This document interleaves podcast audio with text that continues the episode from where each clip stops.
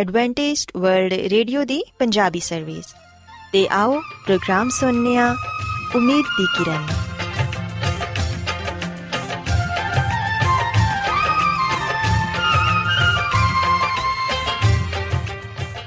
ਸਾਥਿਓ, ਮੈਂ ਤੁਹਾਡੀ ਮੇਜ਼ਬਾਨ ਫਰਾਸਲੀਮ ਪ੍ਰੋਗਰਾਮ ਉਮੀਦ ਦੀ ਕਿਰਨ ਦੇ ਨਾਲ ਤੁਹਾਡੀ ਖidmat 'ਚ ਹਾਜ਼ਰ ਹਾਂ। ਸਾਡੀ ਪੂਰੀ ਟੀਮ ਵੱਲੋਂ ਪ੍ਰੋਗਰਾਮ ਸੁਣਨ ਵਾਲੇ ਸਾਰੇ ਸਾਥੀਆਂ ਨੂੰ ਸਾਡਾ ਮੁਹੱਬਤ ਤੇ ਖਲੂਸ ਭਰਾ ਸਲਾਮ ਕਬੂਲ ਹੋਏ। ਸਾਥਿਓ, ਉਮੀਦ ਕਰਨੀਆ ਕਿ ਤੁਸੀਂ ਸਾਰੇ ਖੁਦਾ ਤਾਲਾ ਦੇ ਫਜ਼ਲੋ ਕਰਮ ਨਾਲ ਖੈਰੀਅਤ ਨਾਲ ਤੇ ਅੱਜ ਦੇ ਪ੍ਰੋਗਰਾਮ ਦੀ ਤਫਸੀਲ ਕੁਝ ਇਸ ਤਰ੍ਹਾਂ ਹੈ ਕਿ ਪ੍ਰੋਗਰਾਮ ਦਾ ਆਗਾਜ਼ ਇੱਕ ਖੂਬਸੂਰਤ ਗੀਤ ਨਾਲ ਕੀਤਾ ਜਾਏਗਾ। ਤੇ ਗੀਤ ਦੇ ਬਾਅਦ ਖੁਦਾ ਦੇ ਖਾਦਮ ਅਜ਼ਮਤ ਇਮਨੁਅਲ, ਖੁਦਾਵੰਦ ਦੇ ਪਾਕਲਾਮ ਚੋਂ ਪੈਗਾਮ ਪੇਸ਼ ਕਰਨਗੇ। ਇਸ ਤੋਂ ਇਲਾਵਾ ਸਾਥੀਓ, ਪ੍ਰੋਗਰਾਮ ਦੇ ਆਖਿਰ 'ਚ ਇੱਕ ਹੋਰ ਖੂਬਸੂਰਤ ਗੀਤ ਤੁਹਾਡੀ ਖidmat 'ਚ ਪੇਸ਼ ਕੀਤਾ ਜਾਏਗਾ। ਸੋ ਆਓ ਅੱਜ ਦੇ ਪ੍ਰੋਗਰਾਮ ਦਾ ਆਗਾਜ਼ ਇਸ ਰੂਹਾਨੀ ਗੀਤ ਨਾਲ ਕਰਨੇ ਆ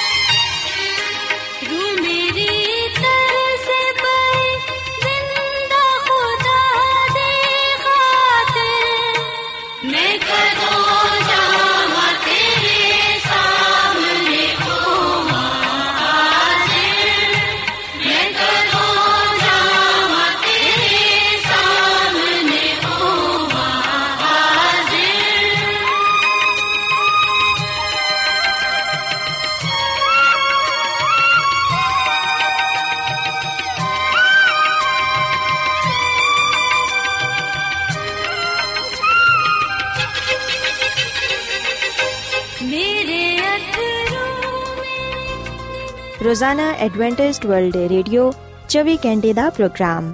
ਜਨੂਬੀ ਏਸ਼ੀਆ ਦੇ ਲਈ ਪੰਜਾਬੀ, ਉਰਦੂ, ਅੰਗਰੇਜ਼ੀ, ਸਿੰਧੀ ਤੇ ਦੂਜੀਆਂ ਬਹੁਤ ਸਾਰੀਆਂ ਜ਼ੁਬਾਨਾਂ ਵਿੱਚ ਨਸ਼ਰ ਕਰਦਾ ਹੈ ਸਿਹਤ, ਮਤਵਾਜ਼ਨ ਖੁਰਾਕ تعلیم ਖਾਨਦਾਨੀ ਜ਼ਿੰਦਗੀ ਤੇ ਬਾਈਬਲ ਮੁਕੱਦਸ ਨੂੰ ਸਮਝਣ ਦੇ ਲਈ ਐਡਵੈਂਟਿਸਟ ਵਰਲਡ ਰੇਡੀਓ ਜ਼ਰੂਰ ਸੁਨੋ سامعین بائبل مقدس کی تعلیمات کو مزید سیکھنے کے لیے، یا اگر آپ کا کوئی سوال ہو، تو آپ ہم سے واٹس ایپ کے ذریعے اس نمبر پر رابطہ کر سکتے ہیں۔ ہمارا واٹس ایپ نمبر ہے صفر صفر نو دو تین ایک صفر ایک سات چھ سات نو چھ دو۔ نمبر ایک بار پھر نوٹ کر لیں، zero zero nine two three one zero one seven six seven nine six two Adventist world radio والو پروگرام امید دی کرن نشر کیتا جا رہا ہے ہن ویلا ہے کہ اسی خدا دے پاک کلام چوں پیغام سنیے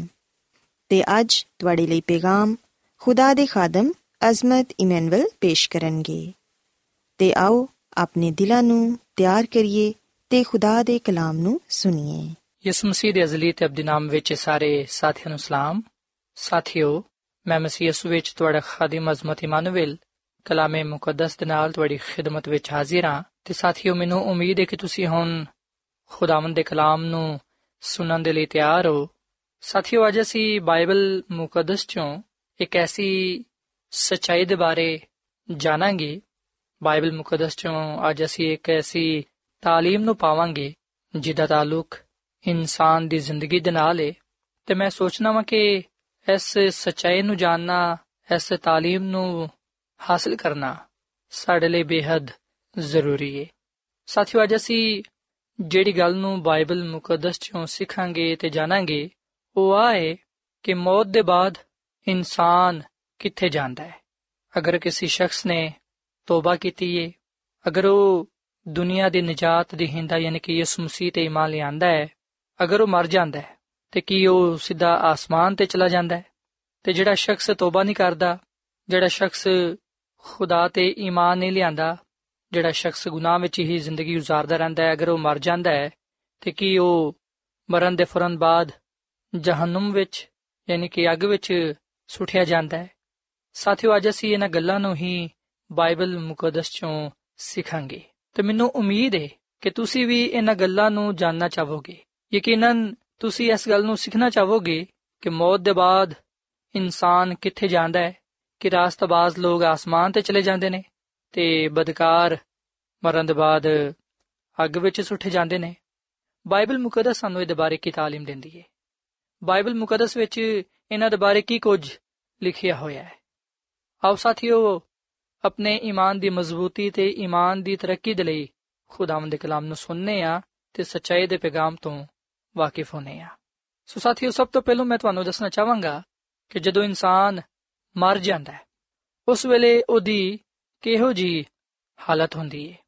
ਯਾਨੀ ਕਿ ਉਹਦੀ ਕਿਵੇਂ ਦੀ ਹਾਲਤ ਹੁੰਦੀ ਹੈ ਮੌਤ ਦੇ ਵੇਲੇ ਇਨਸਾਨ ਕਿਵੇਂ ਦਾ ਹੁੰਦਾ ਹੈ? ਬਾਈਬਲ ਮੁਕੱਦਸ ਇਹਨੂੰ ਕਿਸ ਤਰ੍ਹਾਂ ਬਿਆਨ ਕਰਦੀ ਹੈ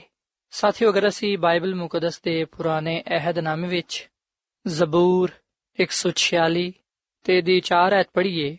ਤੇ ਇੱਥੇ ਇਹ ਗੱਲ ਬਿਆਨ ਕੀਤੀ ਗਈ ਹੈ ਕਿ ਉਹਦਾ ਦਮ ਨਿਕਲ ਜਾਂਦਾ ਹੈ ਤੇ ਉਹ ਮਿੱਟੀ ਵਿੱਚ ਮਿਲ ਜਾਂਦਾ ਹੈ।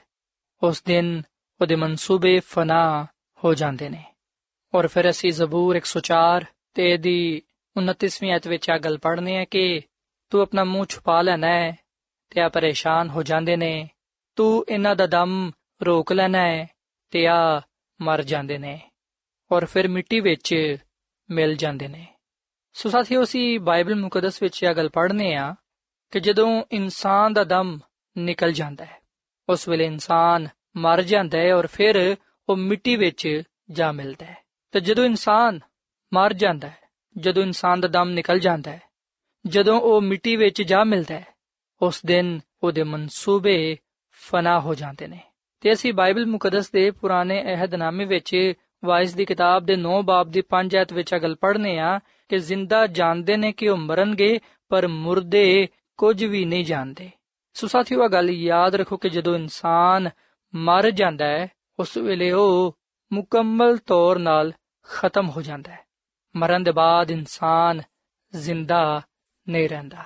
ਬਾਈਬਲ ਮੁਕੱਦਸ ਗੱਲ ਬਿਆਨ ਕਰਦੀ ਏ ਕਿ ਜਦੋਂ ਇਨਸਾਨ ਚੋਂ ਜ਼ਿੰਦਗੀ ਦਾ ਦਮ ਖਤਮ ਹੋ ਜਾਂਦਾ ਹੈ, ਉਸ ਵੇਲੇ ਇਨਸਾਨ ਮਰ ਜਾਂਦਾ ਹੈ, ਉਹ ਮਿੱਟੀ ਵਿੱਚ ਮਿਲ ਜਾਂਦਾ ਹੈ, ਉਸ ਦਿਨ ਉਹਦੇ ਮਨਸੂਬੇ ਫਨਾ ਹੋ ਜਾਂਦੇ ਨੇ। ਸਾਥੀਓ, ਅਸੀਂ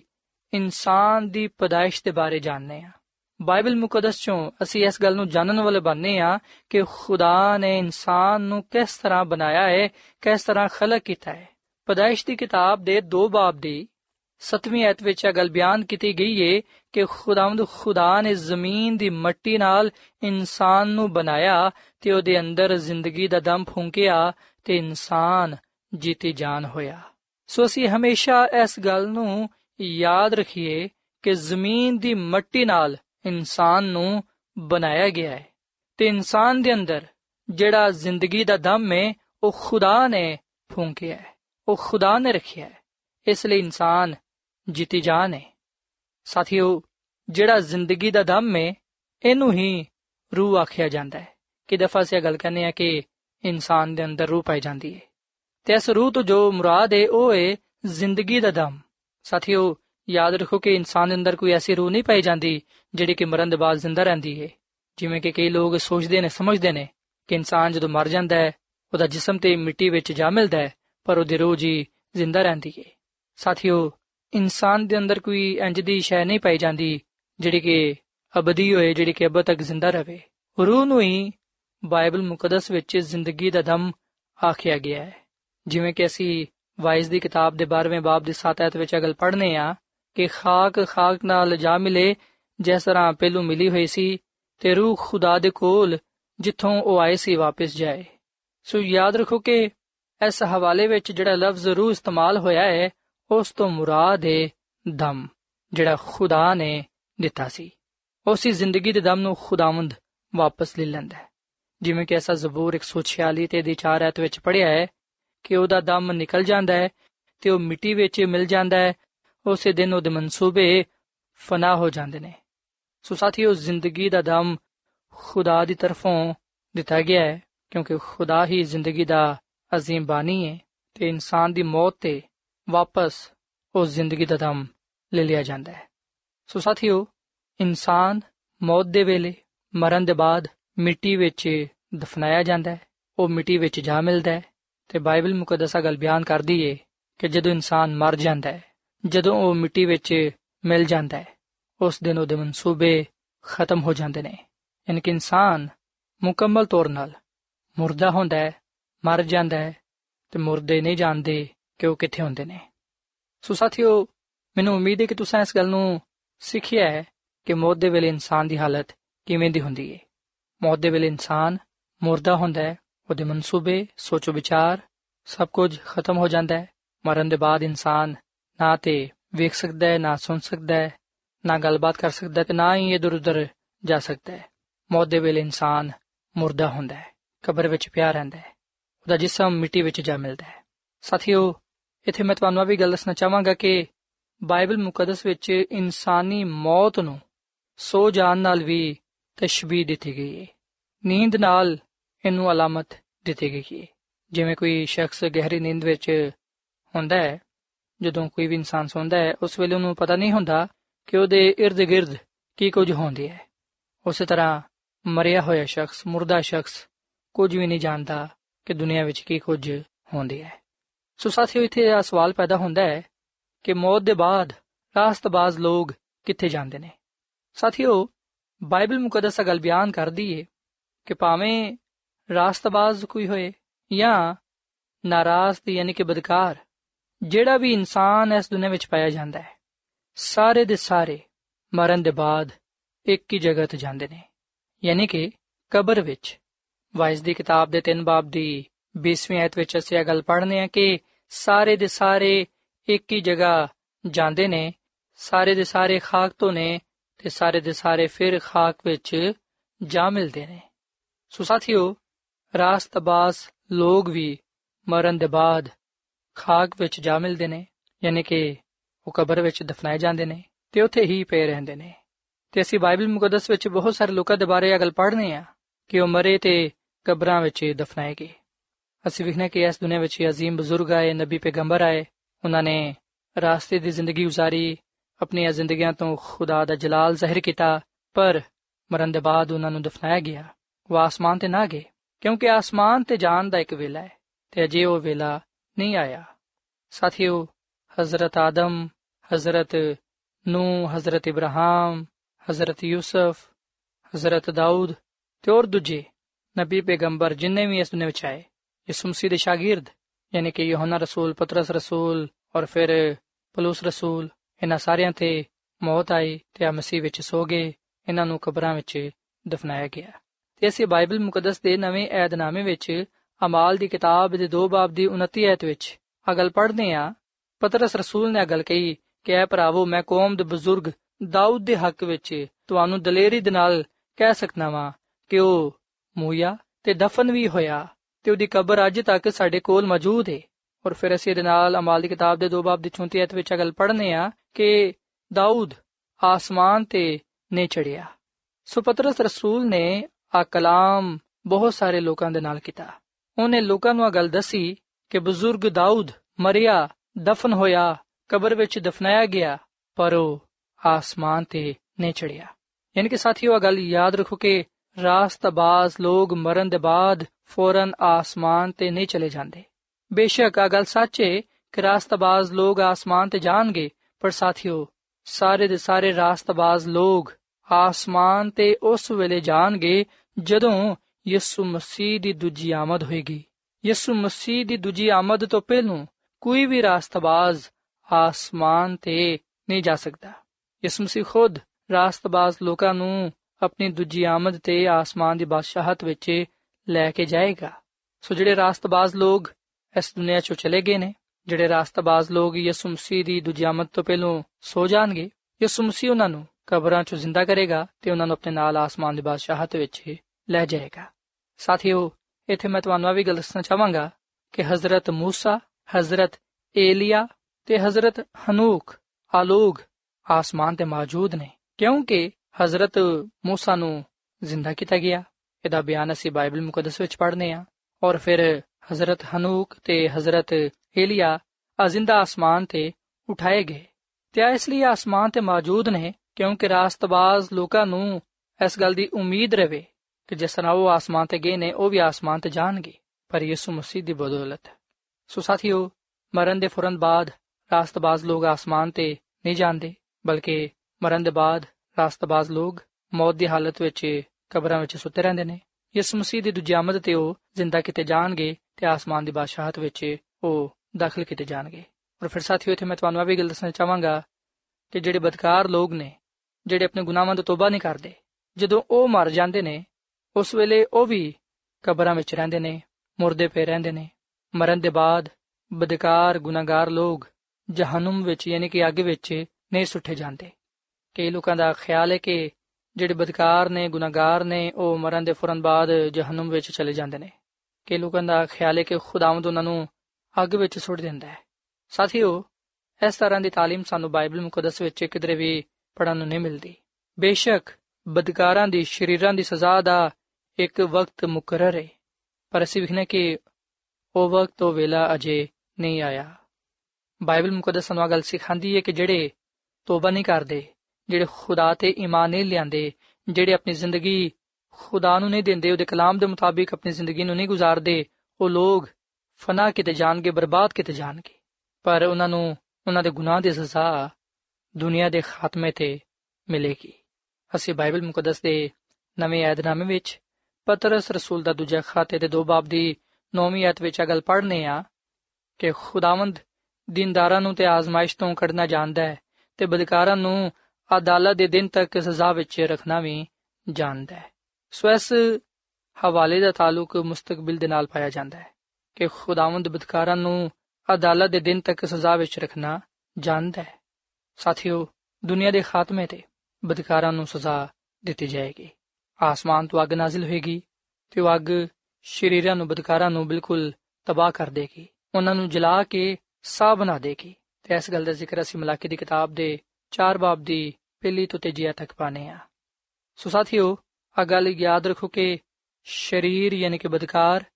ਤੇ ਰਾਸਤ ਮੁਰਦੇ ਕਿਆਮਤ ਦੇ ਦਿਨ ਤੱਕ ਆਪਣੀ ਆਪਣੀ ਕਬਰਾਂ ਵਿੱਚ ਬਿਲਕੁਲ ਬੇਖਬਰ ਪਏ ਰਹਿਣਗੇ। ਯਿਸੂ ਮਸੀਹ ਰਾਸਤਬਾਜ਼ਾਂ ਨੂੰ ਪਹਿਲੀ ਕਿਆਮਤ ਵਿੱਚ ਜ਼ਿੰਦਾ ਕਰੇਗਾ ਤੇ ਦੂਜੀ ਵਿੱਚ ਸ਼ਰੀਰਾਂ ਨੂੰ। ਮੁਬਾਰਕ ਤੇ ਮੁਕੱਦਸ ਉਹ ਨੇ ਜਿਹੜੇ ਕਿ ਪਹਿਲੀ ਕਿਆਮਤ ਵਿੱਚ ਸ਼ਰੀਕ ਹੋਣ, ਕਿਉਂਕਿ ਉਹਨਾਂ ਤੇ ਦੂਜੀ ਮੌਤ ਦਾ ਅਸਰ ਨਾ ਹੋਏਗਾ। ਜਿਹੜੇ ਦੂਜੀ ਕਿਆਮਤ ਵਿੱਚ ਜ਼ਿੰਦਾ ਹੋਣਗੇ, ਉਹ ਬਦਕਾਰ ਤੇ ਸ਼ਰੀਰ ਹੋਣਗੇ, ਉਹਨਾਂ ਨੂੰ ਸਜ਼ਾ ਦਿੱਤੀ ਜਾਏਗੀ।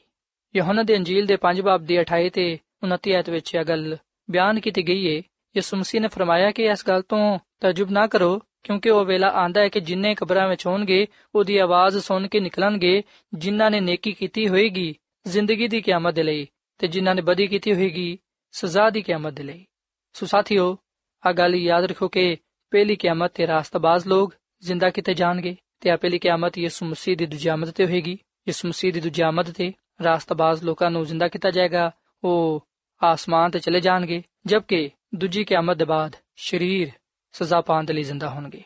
ਤੇ ਉਹ ਬਿਲਕੁਲ ਤਬਾਹ ਬਰਬਾਦ ਹੋ ਜਾਣਗੇ। ਤੇ ਸਾਥੀਓ ਦੂਜੀ ਕਿਆਮਤ ਹਜ਼ਾਰ ਸਾਲ ਜ਼ਮਾਨੇ ਦੇ ਬਾਅਦ ਹੋਏਗੀ। ਯਿਸੂ ਮਸੀਹ ਦੀ ਦੂਜੀ ਆਮਦ ਤੇ ਰਾਸਤਬਾਜ਼ ਲੋਕ ਆਸਮਾਨ ਤੇ ਜਾਣਗੇ, ਹਜ਼ਾਰ ਬਰਸ ਤੱਕ ਉਹ ਆਸਮਾਨ ਤੇ ਬਾਦਸ਼ਾਹੀ ਕਰਨਗੇ ਤੇ ਉਹਦੇ ਇਖਤਤਾਮ ਤੇ ਦੂਜੀ ਕਿਆਮਤ ਹੋਏਗੀ। ਸ਼ਰੀਰਾਂ ਨੂੰ ਜ਼ਿੰਦਾ ਕੀਤਾ ਜਾਏਗਾ ਤੇ ਉਹਨਾਂ ਨੂੰ ਉਹਨਾਂ ਦੇ ਗੁਨਾਹ ਦੀ ਸਜ਼ਾ ਮਿਲੇਗੀ। ਸੋ ਸਾਥੀਓ, ਅਸੀਂ ਵਿਖਨੇ ਕਿ ਰਾਸਤਬਾਜ਼ ਲੋਕਾਂ ਦੇ ਲਈ ਬਾਈਬਲ ਮੁਕੱਦਸ ਵਿੱਚ ਜ਼ਿੰਦਗੀ ਦੀ ਉਮੀਦ ਪਾਈ ਜਾਂਦੀ ਹੈ ਮੁਬਾਰਕ ਤੇ ਖੁਸ਼ਖਬਰੀ ਦੀ ਉਮੀਦ ਪਾਈ ਜਾਂਦੀ ਹੈ ਜਦਕਿ ਅਸੀਂ ਵਿਖਨੇ ਕਿ ਜਿਹੜੇ ਲੋਗ ਤੋਬਾ ਨਹੀਂ ਕਰਦੇ, ਜਿਹੜੇ ਲੋਗ ਆਪਣੇ ਗੁਨਾਹਾਂ ਤੋਂ ਨਿਕਲਣਾ ਪਸੰਦ ਨਹੀਂ ਕਰਦੇ, ਜਿਹੜੇ ਲੋਕ ਗੁਨਾਹਾਂ ਵਿੱਚ ਜ਼ਿੰਦਗੀ گزارਣਾ ਪਸੰਦ ਕਰਨਗੇ, ਜਿਹੜੇ ਖੁਦਾ ਨੂੰ ਤਰਕ ਕਰਨਗੇ, ਉਹਦੀ ਸ਼ਰੀਅਤ ਨੂੰ ਤਰਕ ਕਰਨਗੇ, ਆਪਣੇ ਆਪ ਨੂੰ ਜਿਹੜੇ ਲੋਕ ਬਦਲਣਗੇ ਨਹੀਂ, ਬਾਈਬਲ ਮੁਕੱਦਸਾ ਗੱਲ ਬਿਆਨ ਕਰਦੀ ਏ ਕਿ ਉਹ ਆਪਣੇ ਗੁਨਾਹ ਦੀ ਸਜ਼ਾ ਪਾਣਗੇ। ਉਹਨਾਂ ਦੇ ਲਈ ਇਹ ਗੱਲ ਬਿਆਨ ਕੀਤੀ ਗਈ ਏ ਕਿ ਜਿਹੜੀ ਜਾਨ ਗੁਨਾਹ ਕਰੇਗੀ, ਸੋ ਉਹ ਮਰੇਗੀ। ਔਰ ਫਿਰ ਸਾਥੀਓ ਤੇ ਮੈਂ ਤੁਹਾਨੂੰ ਆ ਵੀ ਗੱਲ ਦੱਸਣਾ ਚਾਹਾਂਗਾ ਕਿ ਮੌਤ ਦੇ ਬਾਅਦ ਕੋਈ ਵੀ ਇਨਸਾਨ ਖੁਦਾ ਨੂੰ ਯਾਦ ਨਹੀਂ ਕਰ ਸਕਦਾ। ਮੌਤ ਦੇ ਬਾਅਦ ਕੋਈ ਵੀ ਇਨਸਾਨ ਤੋਬਾ ਨਹੀਂ ਕਰ ਸਕਦਾ, ਨਜਾਤ ਨਹੀਂ ਪਾ ਸਕਦਾ। ਸੋ ਮੌਤ ਤੋਂ ਪਹਿਲੂ ਹੀ ਅਸੀਂ ਤੋਬਾ ਕਰ ਸਕਨੇ ਆ ਨਜਾਤ ਪਾ ਸਕਨੇ ਆ ਆਪਣੀ ਜ਼ਿੰਦਗੀਆਂ ਤੋਂ ਖੁਦਾ ਦਾ ਜਲਾਲ ਜ਼ਾਹਿਰ ਕਰ ਸਕਨੇ ਆ ਜਦਕਿ ਮੌਤ ਦੇ ਬਾਅਦ ਸਾਨੂੰ ਇਸ ਤਰ੍ਹਾਂ ਦਾ ਕੋਈ ਮੌਕਾ ਨਹੀਂ ਮਿਲੇਗਾ। ਕਿਉਂਕਿ ਮੌਤ ਦੇ ਬਾਅਦ ਇਨਸਾਨ ਕਬਰ ਵਿੱਚ ਪਿਆ ਰਹਿੰਦਾ ਹੈ ਮੁਰਦਾ ਹੁੰਦਾ ਹੈ। ਇਸ ਲਈ ਤੇ ਹਜ਼ਰਤ ਦਾਊਦ ਕਹਿੰਦਾ ਕਿ ਮੌਤ ਦੇ ਬਾਅਦ ਤੇਰੀ ਯਾਦ ਨਹੀਂ, ਕਬਰ ਵਿੱਚ ਕੌਣ ਤੇਰੀ ਸ਼ੁਕਰਗੁਜ਼ਾਰੀ ਕਰੇਗਾ ਸੋ ਅਜੇ ਸਾਡੇ ਕੋਲ ਮੌਕਾ ਹੈ ਵੇ ਕਿ ਅਸੀਂ ਤੋਬਾ ਕਰੀਏ ਆਪਣੇ ਗੁਨਾਹਾਂ ਨੂੰ ਤਰਕ ਕਰੀਏ ਖੁਦਾ ਨੂੰ ਕਬੂਲ ਕਰੀਏ ਤਾਂ ਕਿ ਨਜਾਤ ਪਾਈਏ ਨਜਾਤ ਪਾਣ ਵਾਲੇ ਲੋਕ ਰਾਸਤਾਬਾਜ਼ ਲੋਕ ਇਸ ਮਸੀਹ ਦੀ ਦੂਜੀ ਆਮਦ ਤੇ ਆਸਮਾਨ ਤੇ ਜਾਣਗੇ ਅਬਦੁੱਲਾਬਾਦ ਖੁਦਾਮਦ ਆਪਣੇ ਖੁਦਾ ਦੇ ਨਾਲ ਰਹਿਣਗੇ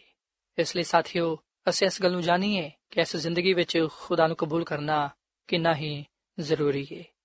ਸੋ ਸਾਥੀਓ ਆਓ ਅਸੀਂ ਇਸ ਦੁਨੀਆਂ ਵਿੱਚ ਰਹਿੰਦੇ ਹੋਇਆਂ ਆਪਣੇ ਗੁਨਾਹਾਂ ਤੋਂ ਤੋਬਾ ਕਰੀਏ ਯਿਸੂ ਮਸੀਹ ਤੇ ਇਮਾਨ ਲਿਆਈਏ ਉਹਨੂੰ ਆਪਣਾ ਸ਼ਖਸੀ ਨਜਾਤ ਦੇਹਿੰਦਾ تسلیم ਕਰੀਏ ਤਾਂ ਕਿ ਅਸੀਂ ਰਾਸਤਬਾਜ਼ ਲੋਕਾਂ ਵਿੱਚ ਸ਼ਾਮਿਲ ਹੋ ਸਕੀਏ ਰਾਸਤਬਾਜ਼ ਲੋਕ ਖੁਦਾ ਦੀ ਕੁਰਬਤ ਨੂੰ ਪਾਣਗੇ ਉਹ ਆਪਣੇ ਨਜਾਤ ਦੇਹਿੰਦੇ ਦਾ ਹਵਾ ਵਿੱਚ ਉੱਡ ਕੇ ਇਸਤਕਬਾਲ ਕਰਨਗੇ ਉਹਦੇ ਨਾਲ ਆਸਮਾਨੀ ਬਾਦਸ਼ਾਹਤ ਵਿੱਚ ਜਾਣਗੇ ਆਪਣੀ ਜ਼ਿੰਦਗੀ ਪਾਣਗੇ ਅਗਰ ਅਸੀਂ ਆਪਣੀ ਜ਼ਿੰਦਗੀ ਨੂੰ ਪਾਣਾ ਚਾਹਨੇ ਆ ਆਪਣੀ ਬਾਦਸ਼ਾਹਤ ਵਿੱਚ ਜਾਣਾ ਚਾਹਨੇ ਆ ਤੇ ਫਿਰ ਅਸੀਂ ਆਪਣੀ ਜ਼ਿੰਦਗੀ ਨੂੰ ਬਦਲੀਏ ਆਪਣਾ ਆਪ ਖੁਦਾ ਨੂੰ ਦਈਏ ਤਾਂ ਕਿ ਖੁਦਾਵੰਦ ਸਾਨੂੰ ਕਬੂਲ ਫਰਮਾਏ ਸਾਥੀਓ ਬੇਸ਼ੱਕ ਜਿਹੜੀ ਜ਼ਿੰਦਗੀ ਅਸੀਂ ਇਸ ਦੁਨੀਆਂ ਵਿੱਚ ਗੁਜ਼ਾਰਦੇ ਆ ਆਫਾਨੀ ਹੈ। ਪਰ ਜਿਹੜੀ ਜ਼ਿੰਦਗੀ ਸਾਨੂੰ ਯਿਸੂ ਮਸੀਹ ਵਿੱਚ ਮਿਲੇਗੀ, ਜਿਹੜੀ ਅਬਦੀ ਜ਼ਿੰਦਗੀ ਅਸੀਂ ਖੁਦਾਵੰਦ ਯਿਸੂ ਮਸੀਹ ਕੋਲ ਪਾਵਾਂਗੇ, ਉਹਦੇ ਵਿੱਚ ਅਸੀਂ ਅਬਦੁੱਲਾਬਾਦ ਖੁਦਾਵੰਦ ਆਪਣੇ ਖੁਦਾ ਦੇ ਨਾਲ ਰਹਿ ਸਕਾਂਗੇ। ਅਬਦੀ ਜ਼ਿੰਦਗੀ ਨੂੰ ਪਾਣ ਵਾਸਤੇ, ਅਬਦੀ ਬਾਦਸ਼ਾਹਤ ਵਿੱਚ ਜਾਣ ਵਾਸਤੇ ਸਾਨੂੰ ਯਿਸੂ ਮਸੀਹ ਨੂੰ ਕਬੂਲ ਕਰਨਾ ਹੋਏਗਾ, ਗੁਨਾਹਾਂ ਨੂੰ ਛੱਡਣਾ ਹੋਏਗਾ, ਆਪਣਾ ਆਪ ਖੁਦਾ ਨੂੰ ਦੇਣਾ ਹੋਏਗਾ, ਤਾਂ ਕਿ ਸਾਡੀਆਂ ਜ਼ਿੰਦਗੀਆਂ ਤੋਂ ਖੁਦਾ ਦਾ ਜਲਾਲ ਜ਼ਾਹਿਰ ਹੋਏ।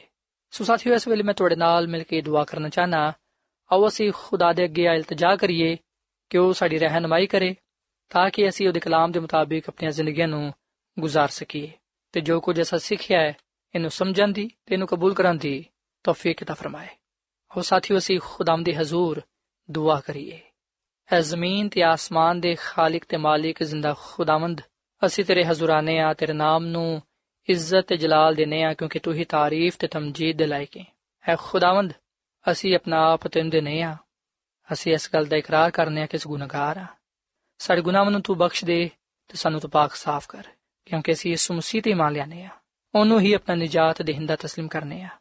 ਐ ਯਿਸੂ, ਤੂੰ ਸਾਡੇ ਜ਼ਿੰਦਗੀ ਵਿੱਚ ਆ ਤੇ ਸਾਡੇ ਜ਼ਿੰਦਗੀਆਂ ਨੂੰ ਬਦਲ ਦੇ ਤੇ ਸਾਨੂੰ ਆਪਣੇ ਜਲਾਲ ਦੇ ਲਈ ਇਸਤੇਮਾਲ ਕਰ। ਐ ਖੁਦਾਵੰਦ, ਅੱਜ ਦੇ ਕਲਾਮ ਦੇ ਵਸਿਲ ਨਾਲ ਸਾਨੂੰ ਬੜੀ ਬਰਕਤ ਦੇ ਤੇ ਫਜ਼ਲ ਦੇ ਕੇ ਅਸੀਂ ਰਾਸਤਾਬਾਜ਼ੀ ਦੀ ਜ਼ਿੰਦਗੀ گزارੀਏ ਤਾਂ ਕਿ ਅਸੀਂ ਉਹਨਾਂ ਲੋਕਾਂ ਵਿੱਚ ਸ਼ਾਮਿਲ ਹੋ ਸਕੀਏ ਜਿਨ੍ਹਾਂ ਨੂੰ ਤੂੰ ਆਸਮਾਨ ਦੀ ਬਾਦਸ਼ਾਹਤ ਵਿੱਚ ਲੈ ਕੇ ਜਾਏਂਗਾ। ਸਾਨੂੰ ਤੂੰ ਆਪਣੇ ਦੂਜੀ ਆਮਦ ਲਈ ਤਿਆਰੀਆਂ ਤਾ ਫਰਮਾ, ਤਾਂ ਕਿ ਅਸੀਂ ਹਮੇਸ਼ਾ ਤੇਰੇ ਨਾਲ ਜੁੜੇ ਰਹੀਏ। ਤੂੰ ਸਾਡੇ ਨਾਲ ਹੋ, ਤੇ ਸਾਨੂੰ ਸਾਰਿਆਂ ਨੂੰ ਤੂੰ ਬੜੀ ਬਰਕਤ ਦੇ, ਕਿਉਂਕਿ ਇਹ ਸਭ ਕੁਝ ਮੰਗ ਲੈਨੇ ਆ ਯਿਸੂ ਮਸੀਹ ਦੇ ਨਾਮ ਵਿੱਚ। ਆਮੀਨ।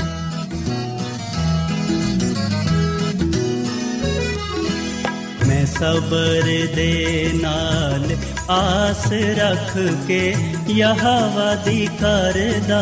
ਸਾਇਨ ਫਜ਼ਾਰੀ ਤਾ ਦੋਸਤ ਨੇ ਮੇਰੇ ਤੇ ਤਰਸ ਖਾ ਕੇ ਸੁਣੀ ਮੇਰੀ ਸਾਰੀ। ਆਹੋ ਜ਼ਾਰੀ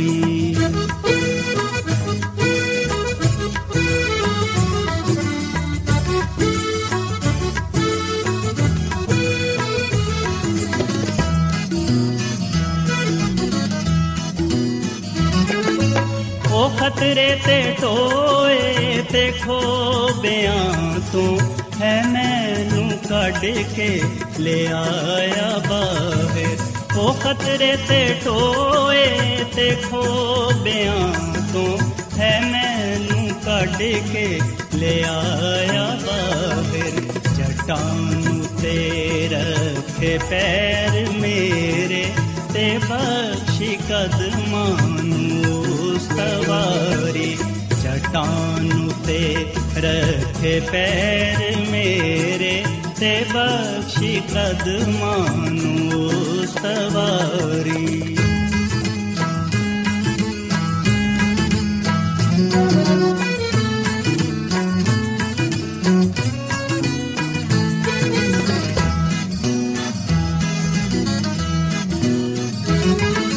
ਖੁਦਾ ਨੇ ਗੀ ਨਵਾਂ ਸਿਖਾਇਆ ਕਿ ਜਿਸ ਤੋਂ ਹੋਵੇ ਤਾਰੀਫ ਉਸ ਦੀ।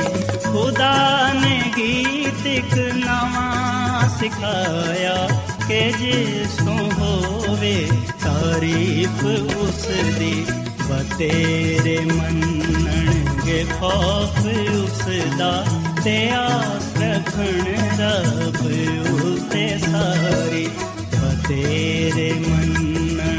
ਮੰਨਣਗੇ ਖੌਫ ਉਸ ਦਾ ਤੇ ਆਸ ਰਖਣ ਰੱਬ ਉਤੇ ਸਾਰੀ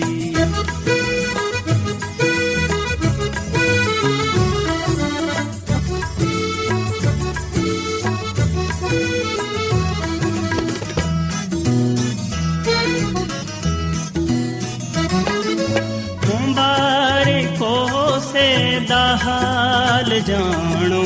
ਯਹਵਾਯੂ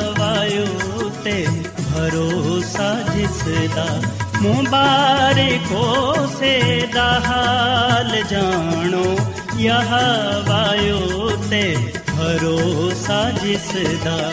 ਮੰਡਿਆਂ ਕੋਲ ਉਹ ਨਹੀਂ ਜਾਂਦਾ, ਨਾ ਝੂਠਿਆਂ ਨਾਲ ਰੱਖਦਾ ਯਾਰੀ। ਮੰਡਿਆਂ ਫੂਲ ਉਹ ਨਹੀਂ ਜਾਂਦਾ ਨਾ ਝੂਠਿਆਂ ਨਾਲ ਰੱਖਦਾ ਯਾਰੀ। ਮੈਂ ਸਬਰ ਦੇ ਨਾਲ ਆਸ ਰੱਖ ਕੇ ਯਹਵਾ ਦੀ ਕਰਦਾ ਸਾਇੰਤਜ਼ਾਰੀ ਕਦੋਸ ਨੇ ਮੇਰੇ ਤੇ ਤਰਸ ਖਾ ਕੇ ਸੁਣੀ ਮੇਰੀ ਸਾਰੀ ਆਹੋਜ਼ਾਰੀ ਸਾਥਿਓ ਐਡਵੈਂਟਿਸਟ ਵਰਲਡ ਰੇਡੀਓ ਵੱਲੋਂ ਪ੍ਰੋਗਰਾਮ ਉਮੀਦ ਦੀ ਕਿਰਨ ਨਸ਼ਰ ਕੀਤਾ ਜਾ ਰਿਹਾ ਸੀ ਉਮੀਦ ਕਰਨੇ ਆ ਕਿ ਅੱਜ ਦਾ ਪ੍ਰੋਗਰਾਮ ਯਕੀਨਨ ਤੁਹਾਨੂੰ ਪਸੰਦ ਆਇਆ ਹੋਵੇਗਾ ਸਾਥਿਓ ਬਾਈਬਲ ਮੁਕੱਦਸ ਦੀ ਸਚਾਈਆਂ ਨੂੰ ਮਜ਼ੀਦ ਸਿੱਖਣ ਦੇ ਲਈ ਤੁਸੀਂ ਸਾਡੇ ਨਾਲ WhatsApp ਦੇ ਜ਼ਰੀਏ ਵੀ رابطہ ਕਰ ਸਕਦੇ ਹੋ ਸਾਡਾ WhatsApp ਨੰਬਰ ਹੈ 009210176792 ਨੰਬਰ ਇੱਕ ਵਾਰੀ ਫੇਰ ਲਿਖ ਲਵੋ। Zero zero nine two three one zero one seven six seven nine six two. ਸਾਥੀਓ, ਕੱਲ ਇਸੇ ਵੇਲੇ ਤੇ ਇਸੇ ਫ੍ਰੀਕਵੈਂਸੀ ਤੇ ਦੁਬਾਰਾ ਤੁਹਾਡੇ ਨਾਲ ਮੁਲਾਕਾਤ ਹੋਏਗੀ। ਹੁਣ ਆਪਣੀ ਮੇਜ਼ਬਾਨ ਫਰਾਸਲੀਮ ਨੂੰ ਇਜਾਜ਼ਤ ਦਿਓ ਰੱਬ ਰਾਖਾ